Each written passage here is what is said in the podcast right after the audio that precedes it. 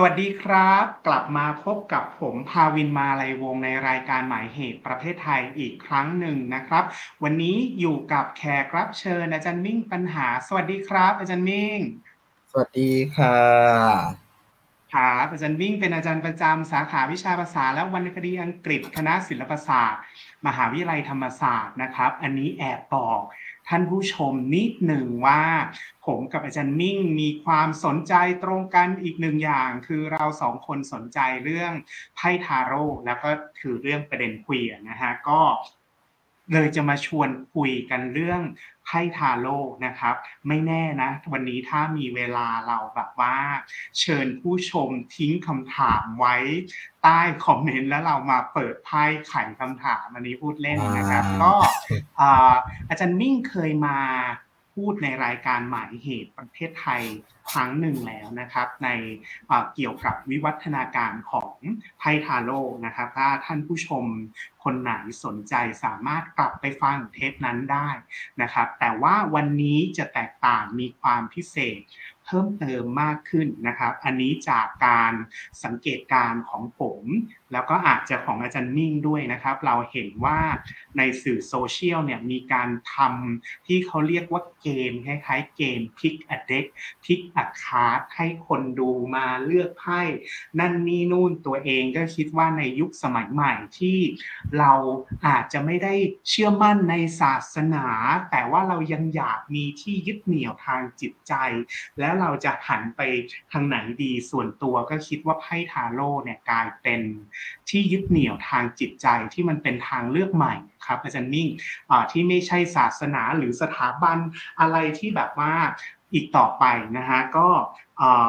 แล้วทีนี้ตัวเองเนี่ยก็อย่างที่บอกนะฮะแบบว่าแอบดูไพ่เล่นกับเพื่อนก็เลยมีประเด็นว่าเพื่อนที่เป็น แอล จี บี ที เวลาเขามาเปิดไพ่แล้วได้ไพ่คิงไพ่ควีนที่แบบว่าเป็นผู้ชายจัดผู้หญิงจ๋าอะไรพวกนี้นะครับจะมีผลต่อการตีความหรือเปล่าก็เลยเริ่มต้นคุยกับอาจารย์มิ่งว่าเฮ้ยเรามาจัดรายการด้วยกันสักเทปหนึ่งในประเด็นไพ่ทาโร่กับเควียร์นะฮะเป็นที่มาของรายการในวันนี้ที่นี้ก่อนที่จะไปไกลอาจารย์มิ่งช่วยเล่าให้เราฟังนิดหนึ่งเพราะว่าอาจารย์มิ่งจะศึกษาเรื่องวิวัฒนาการ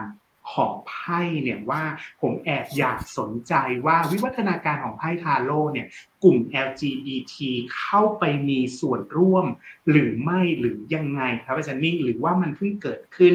ในช่วงหลังหลังปีสองพันเนี่ยเพราะว่าหลังปีสองพันเราเริ่มเห็นไพ่ทาโร่ แอล จี บี ที มากขึ้นก่อนนั้นมีร่องรอยอะไรไหมครับคือจริงๆที่น่าสนใจที่เมื่อกี้อาจารย์วินพูดว่าแบบเราไม่มีศาสนาแล้วแต่ว่าเรากลับมาหาไพ่ทาโร่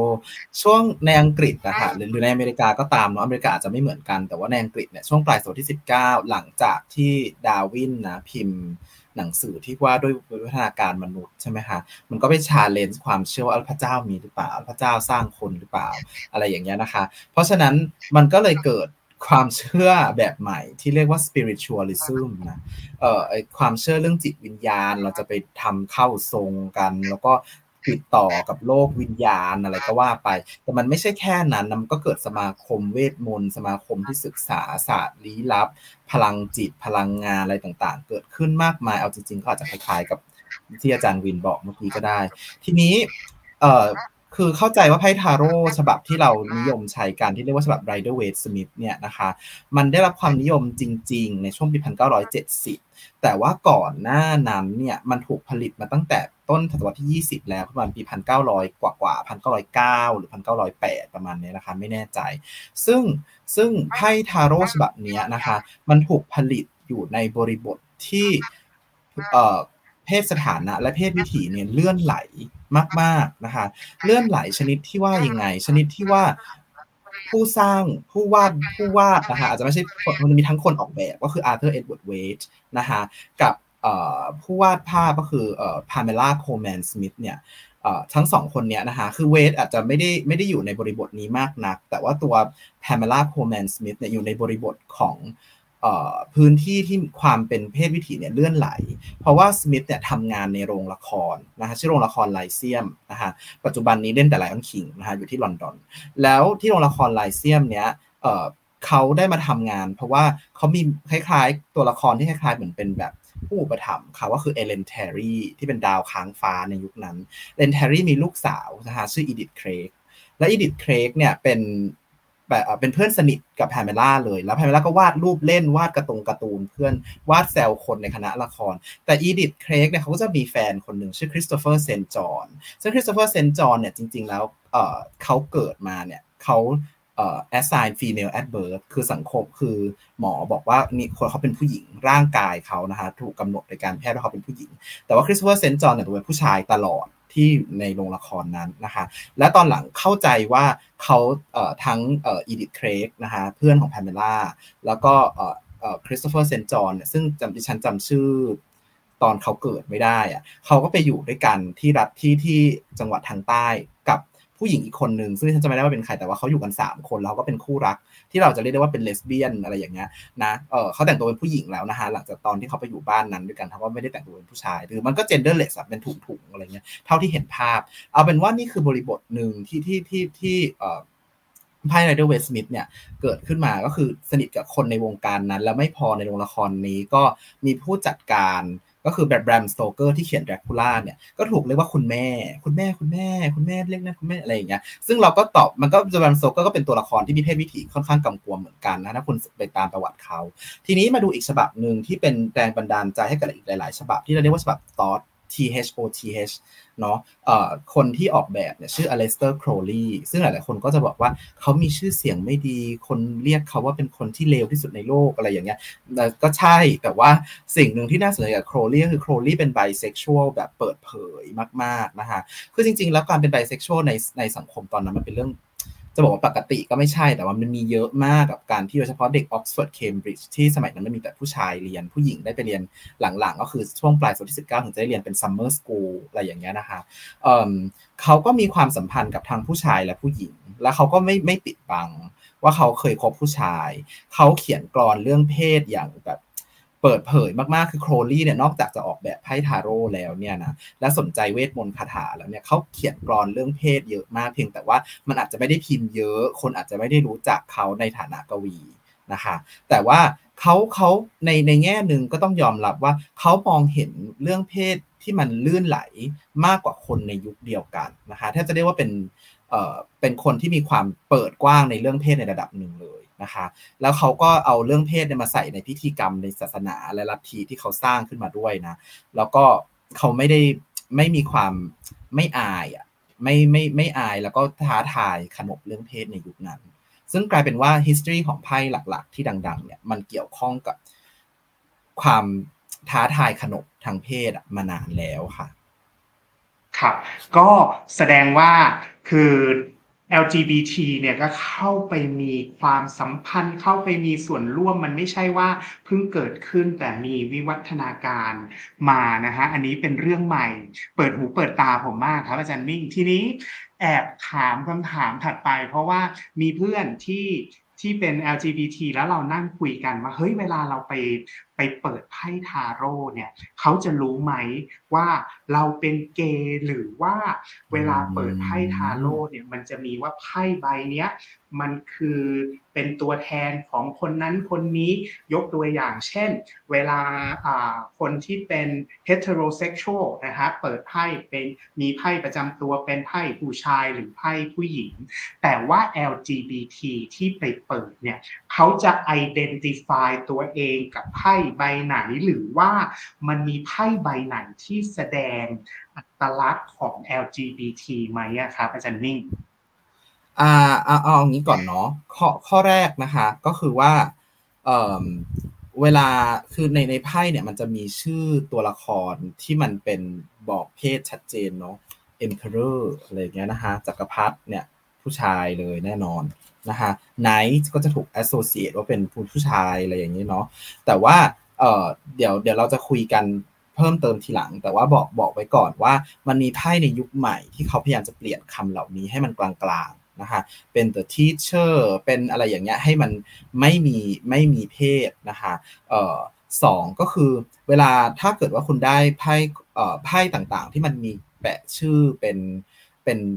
คำนามที่มันระบุเพศเนาะ มันมันมักจะไม่ได้หมายถึงเรื่องเพศขนาดนั้นโดยเฉพาะคอร์ดคือโอเคบางคนจะคอร์ดหรือไพ่ที่เรียกว่าพี่ดิฉันจะเรียกว่าไพ่ชาววังก็คือเอ่อพระราชาพระราชินีอัศวินแล้วก็เพจหรือเด็กรับใช้เนี่ยเนาะเอ่อคือคือดิฉันจะมีความรู้สึกว่าคนจะชอบบอกว่าเออเวลาเปิดไพ่คอร์ดอะมันจะหมายถึงเราจะไปเจอคนนั้นคนนี้ซึ่งพอบอกว่าจะไปเจอคนเราก็จะ associate เขาตามเพศนั้นเช่นเช่นแบบอุ้ยเนี่ยเปิดได้ Knight of Cups แปลว่าจะต้องไปเจอผู้ชายที่จะเป็นผู้ชายช่างฝันสายติดอะไรอย่างเงี้ยหรือเปล่าอะไรเงี้ยซึ่งสำหรับดิฉันคือไม่เกี่ยวนะการเปิดไพ่คอร์ดมีความหมายหลายอย่างของดิฉันนะความหมายแรกคือมันอาจจะเป็นอาจจะเป็นคนที่ไม่เกี่ยวกับเจนเดอร์ในไพ่เลยก็ได้นะฮะแล้วจริงๆแล้วมีนักวิจารณ์ศิลปะก็บอกว่าอย่างงานศิลปะของของเอ่อ Pamela เนี่ยนะฮะเอ่อของ Pamela Coleman Smith เนี่ยมันค่อนข้าง androgynous บางภาพเราไม่รู้เจนเดอร์ของคนด้วยซ้ำรู้แต่ว่านี่คือคนแต่ไม่รู้ว่าเป็นเจนเดอร์อะไรนะฮะสองคือเพราะฉะนั้นเพราะฉะนั้นเวลาเปิดไพ่ได้ได้ไพ่คอร์ดอย่างเงี้ยก็หนึ่งให้คิดว่าไม่ไม่เกี่ยวกับเจนเดอร์ในไพ่สองคือเอ่อมันเป็นอาจจะเป็นหมายถึงตัวเองก็ได้อาจจะหมายถึงตัวคุณเองที่ที่อาจจะมีความคิดซับซ้อนอยู่ในใจอะไรเงี้ยนะอันนี้พูดแบบสรุปรวบยอดที่สุดส่วนตัวคิดว่าไพ่ใบไหนที่มันมีความเป็นถ้าเป็นไพ่ถามว่าไพ่ใบไหนเป็นมีความเป็นเคลียร์ที่สุดนะฮะก็จะพูดถึงไพ่ Temperance นะฮะหรือว่าไม่รู้ภาษาไทยจะแปลว่าอะไรดีอ่ะอาจารย์วินจะแปลว่าอะไรดีฮะ Temperance ไม่รู้เหมือนกันเนาะผสมผสานอะไรอย่างเงี้ยการผสมผสานนะฮะที่เป็นภาพคุณอาจจะเคยเห็นในเวอร์ชัน Rider Waite Smith ที่เป็นเทวดาเทน้ำเนาะคือถ้าเป็นเวอร์ชันซอสที่ดิฉันบอกว่า Lester Crowley แกเป็นไบเซ็กชวลเนาะถ้าลองไปดูภาพเนี่ยไพ่ในฉบับนี้เขาไม่เรียกว่า Temperance เขาเรียกว่า Art นะฮะ Art ในที่นี้ก็คือเป็นคำกว้างๆที่หมายถึงแบบศาสตร์แห่งการทำอะไรสักอย่างอะไรอย่างเงี้ยแล้วก็ในภาพเนี้ยเขาบอกว่าเขาเอาตัวละครจาก The Lovers มาผสมกันมันคุณจะเห็นหน้าหนึ่งเป็นผู้หญิงหน้าหนึ่งเป็นผู้ชายแล้วหุ่นดูเหมือนผู้ชายแต่มีนมนะฮะมีหน้าอกที่ชัดเจนมากแล้วก็ความหมายของ Temperance ของมันนึงก็คือการผสมมันผสมจริง body นี่คือผสมเลยมัน gender ผสมกันไปหมดนะฮะเพราะฉะนั้นก็หรือหรือจริงๆแล้วแม้กระทั่งไปดูฉบับ Rider Waite Smith เองลองไปสังเกตไพ่สองถ้วยอะค่ะผู้ชายใส่กระโปรงนะคะน่าสนใจมากคือมันไม่ใช่มันไม่ใช่ชุดยุคกลางจริงๆคือชุดยุคกลางก็มีหลายชุดทำไมถึงเลือกชุดนี้ให้ผู้ชายใส่กระโปรงเออน่าสนใจมากก็เลยคิดว่าจริงๆแล้วอ่ะในฉบับเก่าๆมันหรือฉบับดั้งเดิมอะไรก็แล้วแต่มันมีเทรสของความกำกวมทางเพศอยู่อะค่ะครับจริงๆแล้วเราสองคนไปต่อได้ยาวมากกว่านี้นะเริ่มพูดถึงแบบว่าความหมายของไพ่หน้าไพ่แต่ละใบนะครับเดี๋ยวพักกันสักครู่ให้ผมกับอาจารย์มิ่งวิ่งไปหยิบไพ่สำรับต่างๆที่พูดถึง แอล จี บี ที นะครับเดี๋ยวกลับมาเจอแบบว่ารายละเอียดสำรับต่างๆมากกว่านี้แน่นอนสักครู่ครับ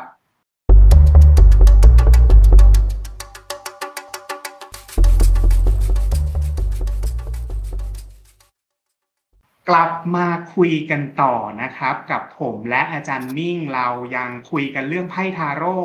กับเคลียร์นะครับเมื่อในเบรกแรกอาจารย์มิ่งเริ่มตีความหมายหน้าไพ่แต่ละใบแล้วก็ทิ้งท้ายว่าไพ่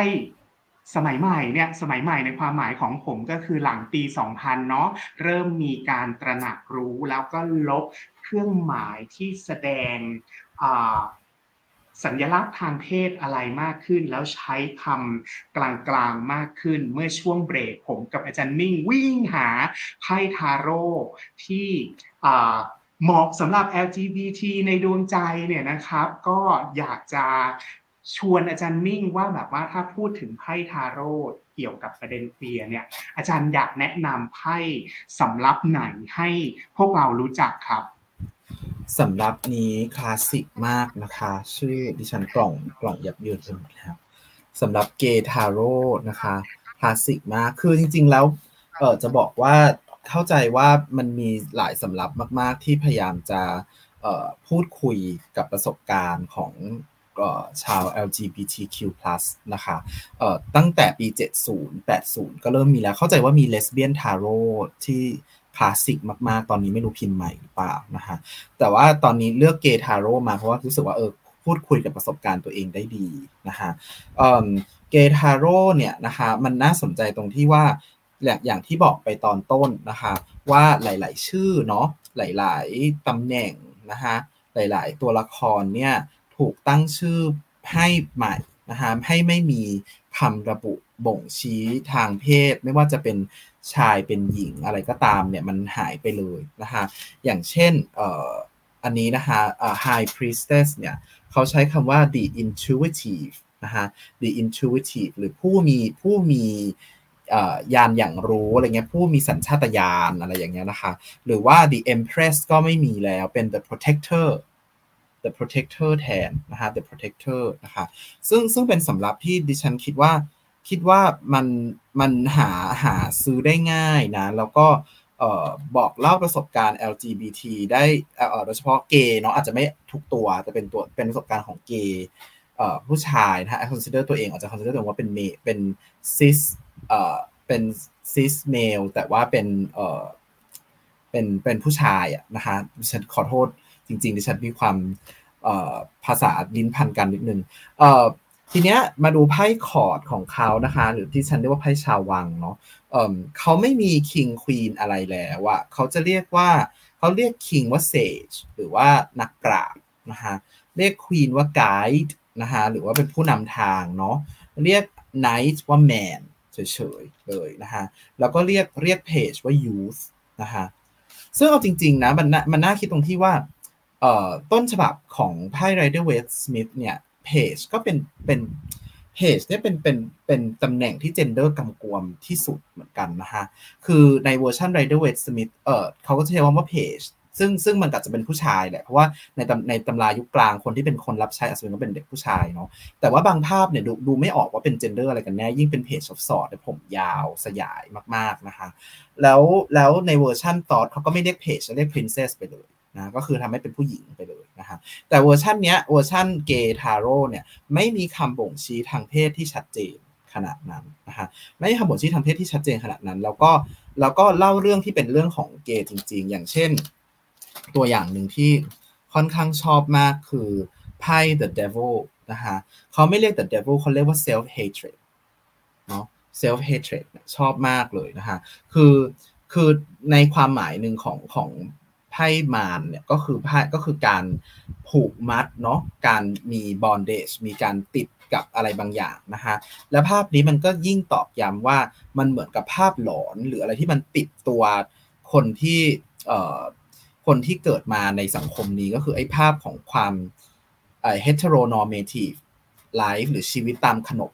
ขนบรักต่างเพศเนี่ยมันมาหลอกหลอนว่าทำไมเธอไม่แต่งงานมีลูกแล้วก็มีครอบครัวมีบ้านมีรถอะไรอย่างเงี้ยมันไม่ใช่เฮตโรมาทีฟเราเป็นมีความบูชัวมีความชนชั้นกลางด้วยอย่างภาพนี้มันก็เหมือนกับทำให้เราเห็นว่าเขาโดนสิ่งสิ่งนี้หลอกหลอนโดนขนบของสังคมหลอกหลอนเหมือนเขาหนีไม่พ้นแล้วเขารู้สึกติดกับกับมันอะไรเงี้ยหรือไพ่ The Tower นะฮะในฉบับนี้เนี่ยเขาก็เลือกที่จะใช้เป็นเป็นภาพของเอ่อเป็นภาพของเอ่อเกย์ที่บอกกับพ่อแม่ว่าว่าตัวเองเป็นเกย์นะฮะซึ่งอย่างอันนี้นะฮะเดี๋ยวเดี๋ยวให้ดูภาพนะฮะเป็นฟ้าผ่าลงมาเหมือนกับทาวเวอร์ปกติเลยเป็นฟ้าผ่าจริงๆแต่ว่าคราวนี้เป็นฟ้าผ่าเพราะว่าพ่อแม่มารู้ความจริงว่าลูกลูกได้คำเอาว่าลูกได้บอกกับได้ได้บอกกับพ่อแม่แล้วว่าตัวเองมีมีเพศวิถีอะไรนะฮะซึ่งซึ่งก็มันเล่าประสบการณ์ของเกย์เลยมันเอาแก่นแกนเอาไอเดียที่ที่ที่ชีวิตของคนที่เป็นเกย์เนี่ยน่าจะประสบนะฮะมารวมมาไว้รวมกันแล้วก็มีมีเอ่อจะดูจากลักษณะตัวละครเนี่ยก็มีหลายชาติพันธุ์มากๆมีทั้งเอ่อผิวผิวเหลืองผิวดำผิวขาวนะฮะก็หลากหลายอยู่นะคะมีความหลากหลายเพราะฉะนั้นก็แนะนำสำหรับนี้ค่ะหาซื้อง่ายด้วยขายขายของให้เขาขายของก็สำรับที่อาจารย์มิ่งพูดถึงน่าจะเป็นสำรับที่ผลิตออกมาปีคศสองพันสี่ถ้าผมจำไม่ผิดนะฮะทีนี้ถึงคราวผมแนะนำบ้างแล้วครับอาจารย์มิ่งสำรับที่ตัวเองอยากแนะนำนะครับก็ผลิตออกมาหลังจากเกย์ทาโร่ที่อาจารย์มิ่งพูดถึงสักระยะหนึ่งเลยนะฮะขออนุญาตตัวเองอยากแนะนำสำหรับนี้ครับที่เรียกว่า Fifth Spirit Tarot นะครับก็ผลิตออกมาปีสองพันยี่สิบครับอาจารย์มิ่งแล้วสำหรับเนี้ยส่วนมาก ผมรู้รู้รู้สึกว่ามัน inclusive โอบรับคนหลากหลายมากขึ้นเพราะว่าสำหรับเกทาโร่เนี่ยตัวเองมีเหมือนกันครับอาจารย์นิ่งเมื่อกี้ที่อาจารย์นิ่งยกขึ้นโชว์แอบตื่นเต้นเพราะว่าไปซื้อมาเหมือนกันนะฮะแอบโชว์ก่อนก็มีมีเหมือนกันทางฝั่งนี้เพราะฉะนั้นเมื่อกี้สำหรับที่อาจารย์นิ่งพูดถึงเนี่ยก็คือไปทางเกย์แต่ว่าของตัวเองเนี่ยมันมีประเด็นเรื่อง non binary มีเรื่องของคนพิการเข้ามาเกี่ยวข้องด้วยครับอาจารย์นิ่งก็คือเนี่ยฮะอกรับอย่างที่ผมบอกอยากจะเริ่มต้นจากไพ่ใบนี้ที่เป็นไพ่ page of cups นะฮะขออนุญาตเอาให้ท่านผู้ชมดูไม่แน่ใจจะเห็นชัดเจนหรือเปล่านะครับเราจะเห็นว่าเขานั่งอยู่ในวีลแชร์นะครับแล้วก็ถือถ้วยนะครับก็จะเห็นว่าเขาอบรับว่าเนี่ย